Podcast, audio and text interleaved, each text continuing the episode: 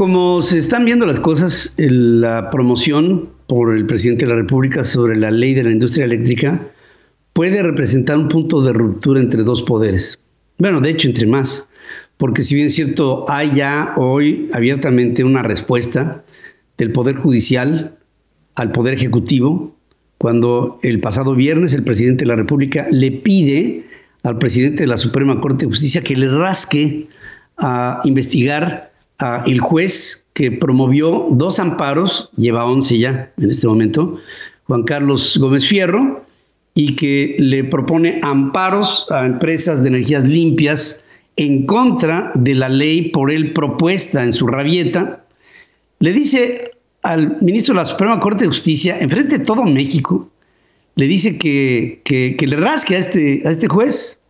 Y esto trae, entre otras cosas, la reacción del Partido Acción Nacional, del Partido de la Revolución Democrática, del Partido Revolucionario Institucional, que dicen, ¿cómo es posible que el presidente le pida esto al presidente de la Suprema Corte de Justicia? Y también, por supuesto, una reacción del propio presidente de la Suprema Corte, Arturo Saldívar, que dice, con esa timidez y esta, cosa timorata que tienen eh, todos en México cuando se habla en contra del presidente de la República, que los jueces son autónomos e independientes en la toma de sus decisiones.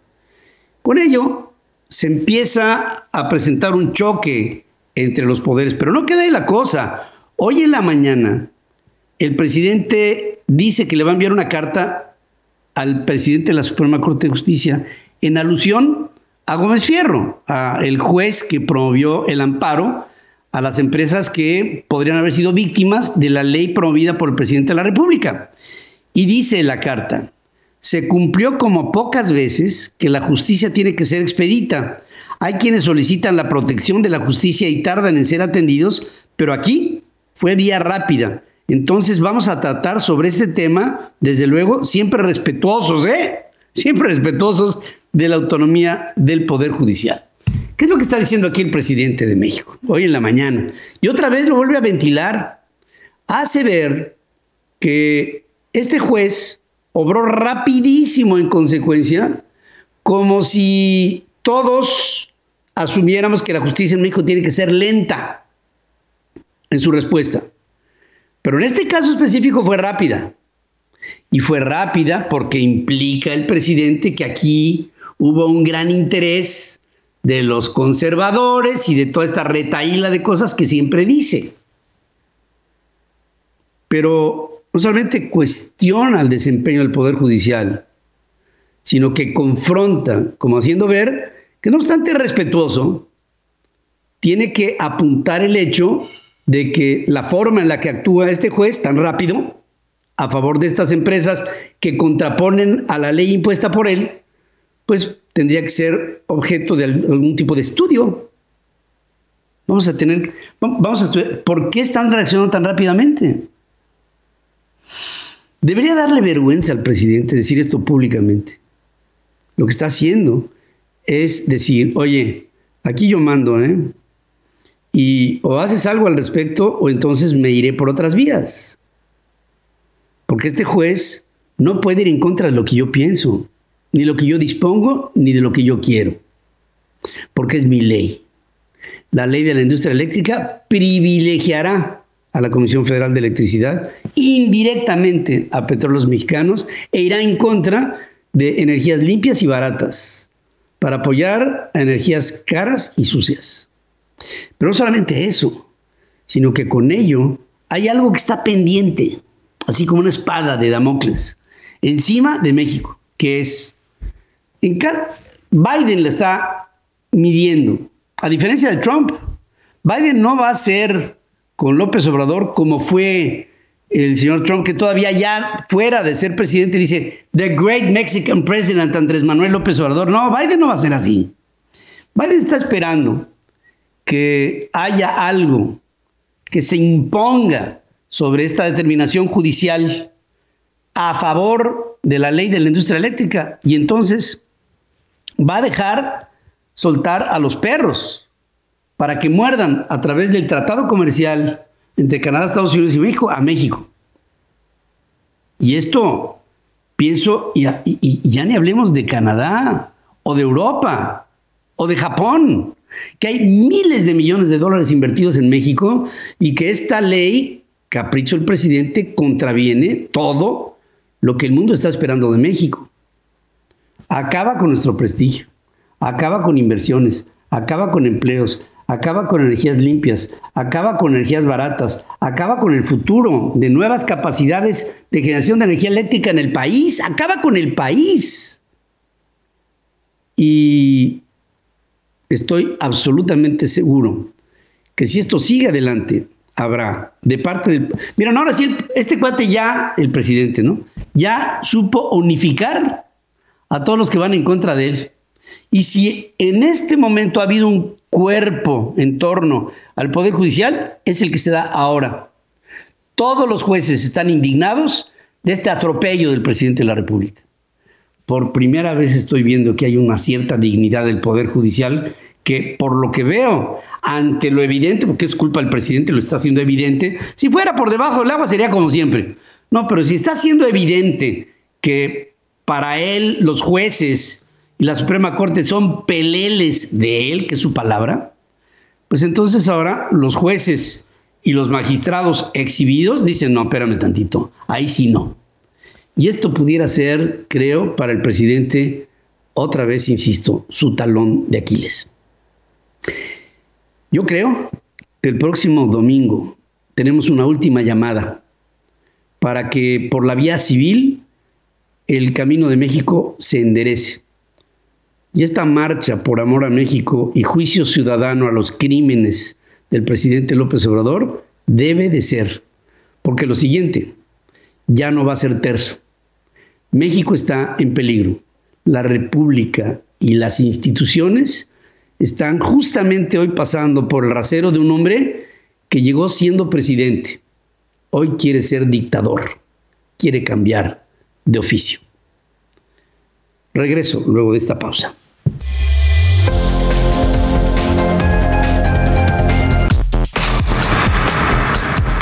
Para que tengas el dato. En Central FM. Equilibrio. Para que tengas el dato, este programa ha venido haciendo sentir al público que lo que viene en la movilidad para mucha gente en el mundo es el movilizarse por la vía de las motocicletas. Creo que es el medio perfecto para tener una autonomía, tener una libertad y tener una movilidad que sea barata, eficiente, rápida, en fin, y que con grados de, protección podría ser hasta segura. Pero si se piensa en Finlandia, el desarrollo de tecnologías es uno de los temas que vienen a la mente, algo que ahora se ha dado en el armado de una motocicleta eléctrica que es la Verge TS, con línea enteramente futurista. Tiene un diseño innovador e impactante y la vuelve llamativa, aunque lo que en realidad destaca de este diseño es su tecnología y sus prestaciones, teniendo un motor oculto en el borde de la rueda trasera. Esta Verge TS no tiene cadenas ni aceites, ni requiere de un mínimo mantenimiento, siendo resultado de un trabajo que se ha realizado desde el 2018 y que se ha mantenido eh, hasta ahora con nuevas mejoras. Por ejemplo, llega de 0 a 100 kilómetros por hora en 4 segundos. Es tremendamente ágil. Tiene una autonomía en su batería hasta de 300 kilómetros en autopista, recargándose en un máximo de 50 minutos, pero con 15 minutos de conexión llega a 100 kilómetros más sin ningún tipo de problema. Supuestamente las motocicletas eléctricas son lo que viene. Y esta Verge TS, que es un diseño totalmente y, eh, impactante, innovador de Finlandia, es lo más interesante que hasta ahora se presenta, para que tengas el dato.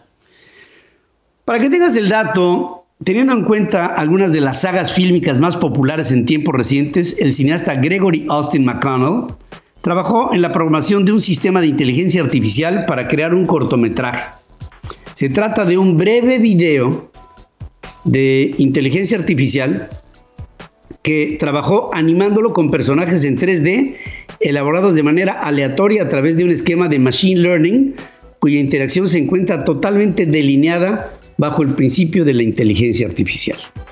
El resultado de este trabajo fue publicado en el canal de YouTube del cineasta, siendo la primera obra de este tipo hecha enteramente por máquinas, llevando como título Today is Spaceship Day. Hoy es el día de la nave espacial.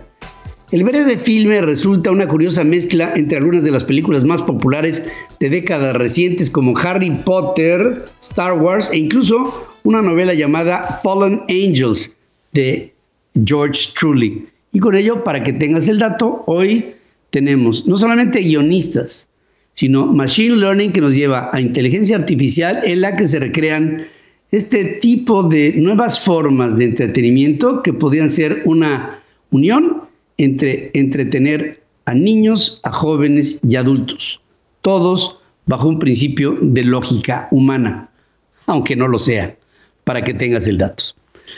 Para que tengas el dato, astrofísicos de Taiwán y de Japón, en un trabajo conjunto, han hecho predicciones sobre una supernova extrema de estrella con una gran masa en el universo distante que daría origen a agujeros negros supermasivos. Según los cálculos que han hecho, esta supernova podría ser observada por el telescopio espacial James Webb y será lanzado a finales del 2021 como un estudio ya completo. En cuanto a la formación de agujeros negros supermasivos, existe la teoría de que tendrían origen en la muerte de las primeras estrellas supermasivas que se dieron en el universo temprano, terminando de constituirse al acumular el gas circundante, es decir, ya que son agujeros negros, empiezan a jalar gas hacia adentro y la teoría ha sido cuestionada debido a que las estrellas masivas conocidas deben de tener una mayor eficiencia en la acreción. ¿Qué es acreción? Es la forma que un hoyo negro jala material de su entorno. Es acreción, es un término astronómico. Para formar agujeros negros supermasivos, lo que se complica en un entorno realista, llevando a buscar alternativas que resulten diferentes. Pero por lo pronto, estos estudios nos hablan del principio, el principio elemental de lo que ha derivado. Miren, las primeras estrellas que se dieron en el universo después del Big Bang, hoy ya murieron y son hoyos negros. Entonces estamos en un hoyo negro viendo como testigo silencioso lo que fue la historia, la historia cercana al principio del Big Bang, que en este momento ha compactado a su masa hasta hacer que esta concreción alrededor de ellos haga que el día de mañana todo tienda a absorberse, digamos si lo extrapolamos en el tiempo, a hoyos negros supermasivos que serán la realidad en todo el universo, cuando todo sea silencio para que tengas el dato. Convergencia. El punto de encuentro entre el conocimiento, la estrategia y la ejecución. Con Sofía Ruiz Ambrís. En Central FM. Equilibrio. Y hablando de esta tendencia que tenemos ya los seres humanos y en lo general, México, espero en lo particular, a buscar una manera de recuperarnos en todo, ¿no? Después de lo que nos golpeó la pandemia y, estas decisiones gubernamentales que tenemos en nuestro país, pues ¿cómo, ¿cómo, lo hacemos para ir saliendo poco a poco de esta crisis económica? Bueno, Sofía Ruiz Ambrís eh, siempre tiene una idea muy fresca y, y, muy entusiasta de ver las cosas bajo una óptica en donde pues vamos a ver cómo sí, ¿no? Y no cómo no. Y Sofía, como siempre, gracias por estar aquí conmigo. Hola Pedro, ¿cómo estás tú? Un saludo para ti y todo el auditorio que nos ven su puente de descanso. Doblemente gracias por estar conectados con nosotros. Pues hoy te quiero platicar de algo que me tiene sumamente eh, pues impresionada al participar en la clausura de la Convención Bancaria número 84. El presidente Andrés Manuel López Obrador afirmó que México ha podido resistir los efectos de la pandemia por COVID-19 pues gracias a, a, que se han destinado recursos a la base de la pirámide poblacional y que esto fomenta la capacidad de compra. A mí esto me parece me ha tenido altamente confundida y muy complicada y, yo espero que, mis alumnos no lleguen complicados al salón de clases con esta delimitación de objetivos o, clasificación de concepto, porque quiero decirle a la gente que nos está escuchando y que nos está viendo que la capacidad de compra, justamente esa capacidad de compra o poder adquisitivo, hablando en términos económicos, se refiere a los bienes y servicios que una persona puede adquirir con una cantidad específica de dinero, sí, es decir, es la mm, la cantidad que tiene un individuo para, para adquirir los productos y los servicios con una suma determinada. Es por eso que se dice que mientras más puedas comprar, pues tienes una mayor capacidad de compra. Entonces, a mí me parece muy importante este tipo de speeches, porque por un lado se dice que se fomenta o se, se, se, asiste a la base de la pirámide para entonces poder contener una economía nacional eh, en, en favor de todos los mexicanos, me parece muy bien, pero tendríamos entender que cuando no se asiste a la empresa de mayor tamaño, también se condiciona en términos laborales a la base de la pirámide, pues porque es un ejercicio, es un efecto dominó que nos tira a todos. Es decir, si tú trabajas en una de macroempresa, no importa cuál sea tu puesto, y esta macroempresa no tiene sostén, tampoco tiene fomento, y mucho menos tiene eh, un, un aplazamiento de los objetivos fiscales, pues lo único que hace es condicionar la empleabilidad que podría tener a toda escala esta empresa, y esto es uno de los elementos que hemos visto en México y que a diferencia de otros países es lo que nos ha hecho como país perder tantísimo empleo. Ahorita voy a voy a profundizar un poquito en esto, pero lo que lo que otro elemento importante que se comenta hoy en, en la mañanera es que pues el presidente afirma que la estrategia de rescatar primero a los de abajo logra que la economía no se caiga tanto, porque al menos así solamente se cayó un 8.5% y que la presidencia tiene otros datos y que al menos tendrá que crecer un 5%. Francamente no sé cuáles son los datos que se están eh, validando para poder dar este tipo de información, cuando todos hemos visto, no solamente en estadísticas y en números reflejados, sino en nuestras carteras, como el crecimiento de México, pues yo no sé qué empresa esté creciendo, cuál es la economía que está creciendo cuando eh, sacas de la cartera un billete que se hace pedacitos y cada vez nos alcanza para menos, ¿no? Afirmar que los problemas, los programas sociales son estímulos que evitan la crisis y la crisis de consumo y una crisis económica, me parece que es una miopía económica fuertísima que tiene México. Y si esto seguirá siendo una constante en el país, me parece un doble problema. Porque lo único que estamos haciendo es una derrama económica muy importante que no avarilla, que no apuntala, que no abarca y que no sostiene la economía, porque se habla, por ejemplo, de generar una reforma eh, profunda para simplificar todo lo relacionado con la apertura de empresas y pago de impuestos. Me parece fundamental que México deje de ser, eh, pues que dejemos de perder tiempo en tiempo estructural o en, en generar horas hombre o como se conoce en México muy mal dicho y no sé si se puede decir al aire, pero lo voy a decir, horas nalga y que no van eh, alineadas a los objetivos de los negocios, ¿no? Esto es una realidad que se tiene que hacer, pero en un momento de crisis sanitaria, en un momento económico, lo que tendríamos que estar pensando es cómo rescatamos a las empresas que estamos perdiendo antes de pensar una reforma profunda para que las empresas puedan ir a aperturar empresas de manera cómodamente. Esto me parece una cosa muy complicada, además de que esto tendrá un, un, un, efecto fiscal que solamente va a contener a la micro, pequeña y mediana empresa porque se asume que es la por demás, y es la por demás en cantidad, también es la que mayor cantidad de empleos genera, pero no estoy totalmente segura que esto pueda ser eh, único en temas fiscales. Sí eh, consideramos que la recaudación fiscal tiene al menos cuatro elementos importantes y estos son el ISR, que es el impuesto sobre la renta, el valor agregado, que es el IVA, el que pagamos todos, la producción de servicios o el, o el IEPS, y los impuestos tributarios o el YETU.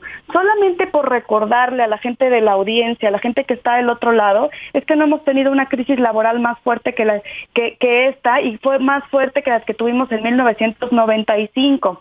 Hablar de que lo que se ha hecho ha contenido la pérdida de empleo me parece un problema enorme solamente por decir que en diciembre del año pasado perdimos una cantidad increíble de empleos y estos son eh, en, diciembre del 2020, según reportes del INS, se perdieron 277 mil empleos, solamente hablando de diciembre, y estamos hablando de empleos formales. Entonces, multipliquémoslo a los informales y pensemos si lo que estamos escuchando realmente es, es una política pública de solución económica para todos nosotros los mexicanos.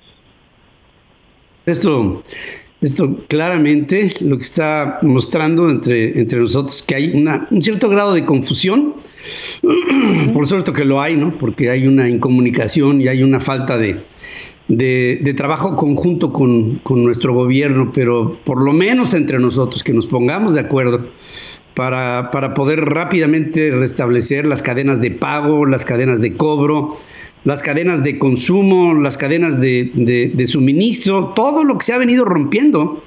Y que pues, solamente nosotros somos los que lo vamos a poder restituir de alguna manera. Y rápido, espero somos los que la pagamos y los que la podemos eh, reconstruir, pero tenemos que entender que lo que estamos oyendo, justamente como tú bien lo señalas, es una confusión, es una, la verdad es que ya no sé si es una confusión o si es desconocimiento o si son ganas de confundirnos a través de un speech mediático, pero que lo que tengamos claro es que el uso de conceptos que hoy se exponen no nos llevan a una economía sólida, mucho menos a una reestructura económica, ni tampoco a un beneficio nacional de beneficio para nosotros los mexicanos, ¿no? Por supuesto, esa es la parte más triste, querida amiga. Sofía Ruiz Ambrís, como siempre. Gracias, Sofía Ruiz Ambrís. El planeta tiene voz y se expresa en equilibrio. Política Internacional con Adriana Braniff. Braniff. Y vamos con Adriana Branil, que bueno, está puesta para llevarnos por el mundo. Últimamente hay temas, ¿no? Uno es Cuomo, otra pues sigue siendo el COVID, otra pues el tema del paquete, otra la tormentona que cayó en el Midwest de los Estados Unidos y así van las cosas. Y te saludo esta mañana. ¿Cómo estás, Adriana? Buenos días.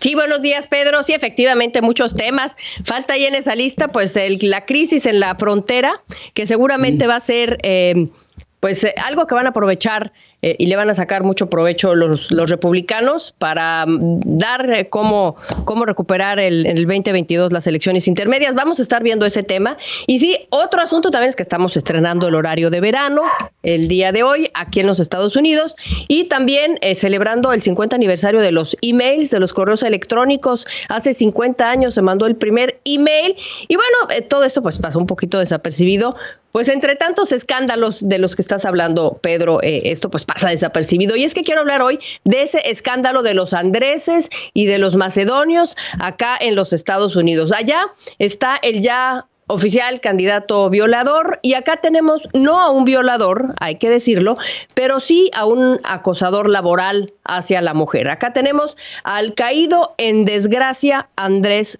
Cuomo, Andrew Cuomo, el gobernador de Nueva York, acusado ya por siete mujeres eh, por crear un ambiente laboral tóxico y misógino para el sector femenino. Eso es lo que es. Vamos a dar un poco de contexto eh, de quién es Andrew Cuomo y su paralelismo político generacional con Donald Trump. Eh, Cuomo es un político poderoso, obsesionado con su imagen y con sus ratings, igual que lo era Donald Trump. Proviene de una familia política, o sea, de una dinastía política, que ha convivido con la familia Trump a lo largo de los años en un mismo lugar que es Nueva York. Su padre, eh, Mario Cuomo, fue gobernador de Nueva York por 12 años, justo cuando el padre de Donald Trump era uno de los desarrolladores más prominentes de Nueva York. Él, Cuomo, lleva ya 10 años como gobernador y le tocó convivir con Donald Trump, siendo primero eh, Donald Trump magnate de bienes raíces en el estado que gobierna, que es Nueva York, y luego como contrincante político, él como gobernador demócrata y eh, Donald Trump como presidente republicano del país. Le tocó la pandemia y se colocó como el rockstar Andrew Cuomo de la noche a la mañana eh, como líder nacional por el manejo que estaba dando por la pandemia y se posicionó como el gobernador que mejor manejó todo este asunto en la primavera. En el estado que hay que decirlo fue el estado más duramente golpeado en todo Estados Unidos por el COVID, por ser Nueva York un estado que recibe muchos vuelos internacionales de Asia y de Europa. Así es que Nueva York fue el más golpeado. Eh, Nueva York tuvo solamente dos picos de contagios, mientras que el resto de Estados Unidos tuvo tres. ¿Por qué? Por el buen manejo que hizo Andrew Cuomo de este asunto. Implementó cierres, maximizó la aplicación de pruebas, pero lo que ahora lo está haciendo pasar de héroe del COVID a gobernador acosador es su historia de no guardar sana distancia con las mujeres con las que trabaja a su alrededor. Y no me refiero a la sana distancia por el virus, sino a la sana distancia previa al virus que justamente se llama acoso sexual. Ya son siete, siete las que lo están acusando de estos acercamientos inapropiados, de sugerencias sexuales que las hicieron sentir humilladas y sobrebajadas. De las siete, cinco fueron sus eh, colaboradoras y una, la última, una periodista que cuenta que en varias ocasiones el comportamiento del gobernador pues fue abusivo, fue misógino, fue inapropiado. Estamos hablando de que una reportera se suma este fin de semana a esta lista y se convierte ahora en parte de la historia y no solamente en la que cuenta la historia.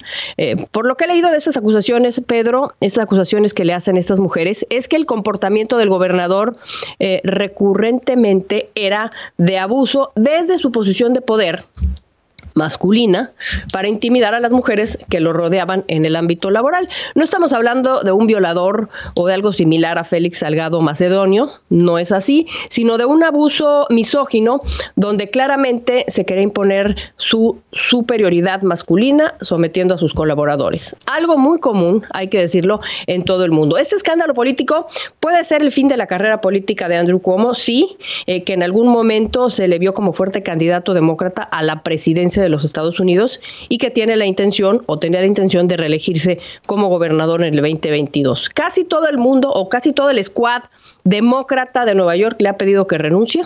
Los congresistas demócratas de Nueva York, 14 de 19, que renuncie Andrew Cuomo. Los dos senadores del estado, que son Chuck Schumer y Kristen St. Gillibrand, que renuncie Andrew Cuomo, Alexandria Ocasio Cortés, Jerry Nadler, que renuncie Andrew Cuomo, y dos que han alzado la voz, pero que no han pedido su renuncia hasta que se terminen las investigaciones, son Nancy Pelosi y Joe Biden el Partido Demócrata, pues es que está teniendo un conflicto aquí con dos principios que están contraponiéndose. Por un lado, el principio de que no es aceptable que hombres poderosos traten a mujeres como Cuomo presuntamente trató a sus colaboradores. Y dos, el principio de respeto a los procesos. Y estos dos principios se están contraponiendo en el Partido Demócrata. ¿Qué ha dicho el gobernador Cuomo?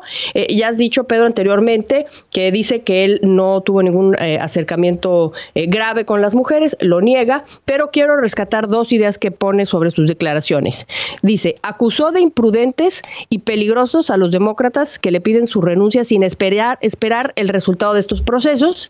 Y dos, cuestiona la motivación de estas acusaciones que se le hacen. Mira, vamos a escucharlo. I did not do what has been alleged. Period. I won't speculate about people's possible motives. Politicians who don't know a single fact but yet form a conclusion and an opinion are, in my opinion, reckless and dangerous. Son especulaciones, dice, que, que resultan peligrosas y que no están en ningún momento considerando un dato concreto. Y, y por lo mismo, pues el señor reprocha este asunto, dice, y por lo pronto, de ninguna manera voy a renunciar, porque aquí están alegando cuestiones que son especulativas y que no tienen que ver con una investigación real, que más o menos se apega a lo que dijo el presidente Biden. Dice, pues este, creo que there is an investigation going on, hay una investigación y por lo mismo pues yo me esperaría a ver el resultado. Mientras que Nancy dice pues que hable tu corazón y tu interior, ¿no? Y te diga cosas bonitas, a ver si puedes seguir gobernando o no. Pero por lo pronto Cuomo lo, lo pone muy claramente. Dice, estoy siendo aquí este, condenado antes de que haya un veredicto real sobre lo que, lo que pues son estas, ¿qué? Este, insinuaciones, decía manoseo en alguna otra parte. Digo, no es la violación, como dices tú, de tipo Félix Salgado Macedonio, que es ya más que contundente, pero pues este, el señor Cuomo, de todas maneras, como gato boca arriba, se defiende y, y no cede la plaza. ¿eh?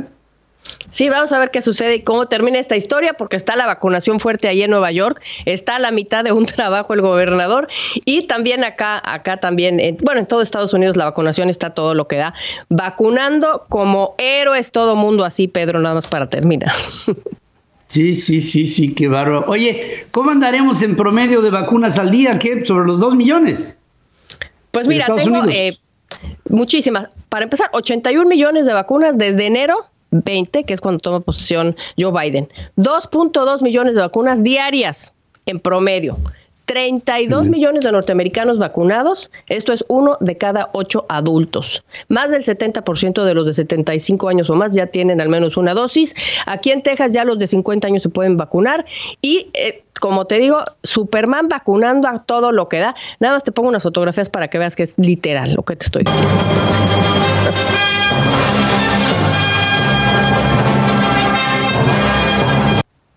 Ahí está Superman, ahí está, ni, ni quien lo dude. Superman está vacunando. Faltan los otros, ¿no? Falta Batman, San, Santa Vacuna.